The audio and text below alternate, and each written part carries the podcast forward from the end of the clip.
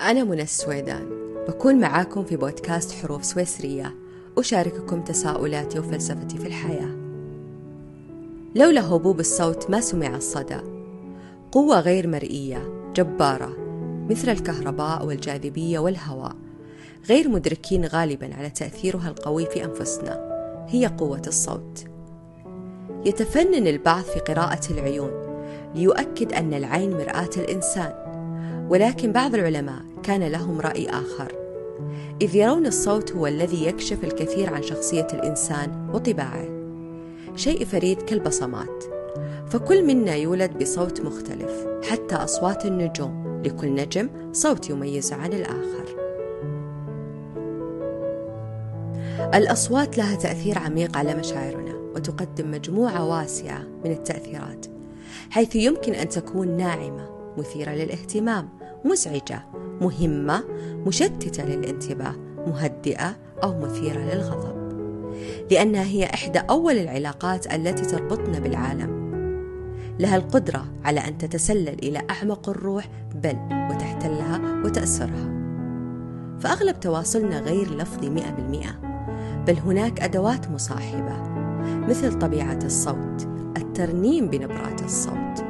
فالكلمات التي تقول ليست مهمة. بينما المهم كيف ستقال؟ فعندما توجه سؤال هل أنت سعيد لشخص بالغ؟ من الطبيعي لن تكون بنفس نبرة الصوت عندما توجه السؤال لطفل. صوتك يهدم أو يصنع حديثك.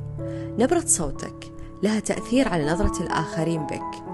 فالكلمات بدون نبرات الصوت تصبح أكثر قسوة من الواقع. لأنها قادرة على أن تصف نصف الشعور.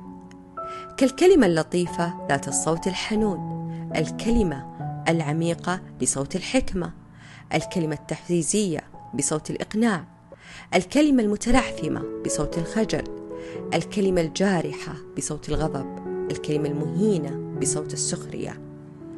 مجموعة من الموجات الصوتية تبعثر دقات القلب بمجرد مرورها على أذنيك صديقي عد بذاكرتك إلى الوراء.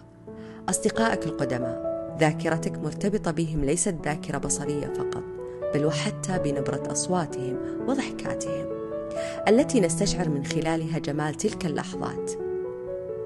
علاقتنا بالأماكن والأشياء والأشخاص تبدأ بعلاقة صوتية كصوت موج البحر صوت الطيور صباحا صوت الموسيقى صوت بكاء المولود. صوت الضوضاء الصاخبة صوت العائلة صوت الطائرة أصوات الأصدقاء المقربين صوت المطر والرعد أصوات الغرباء صوت الصمت صوتك الداخلي وتبقى أجمل الأصوات الخالدة في النفس صوت الأمهات. الأصوات تجعلنا مدركين أين ومع من؟ فمثلا عند زيارتنا المتاحف نبدأ في تأمل اللوحات المرسومة أو المنحوتة. ونبدأ بتخيل الأصوات. هل هو جهوري أم رقيق؟ فعلاقتنا بالأصوات رغبة كامنة بداخلنا وهي التي دفعت بعض العلماء إلى تخيل صوت الكون وأصوات الديناصورات. تأمل جميع الأصوات من حولك. لا تجعلها تمر مرور الكرام لأنك ستلاحظ بأنك تتأثر لبعضها. يدق قلبك فرحا أو حزنا أو رعبا أو هياما. أصوات تعصر قلبك لرقتها أو حنين لذكرياتها.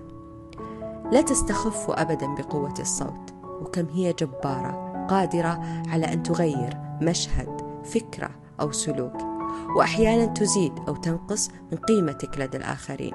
تذكروا مهما سمعنا من أصوات فلا تبقى إلا تلك الأصوات التي سكنت أرواحنا.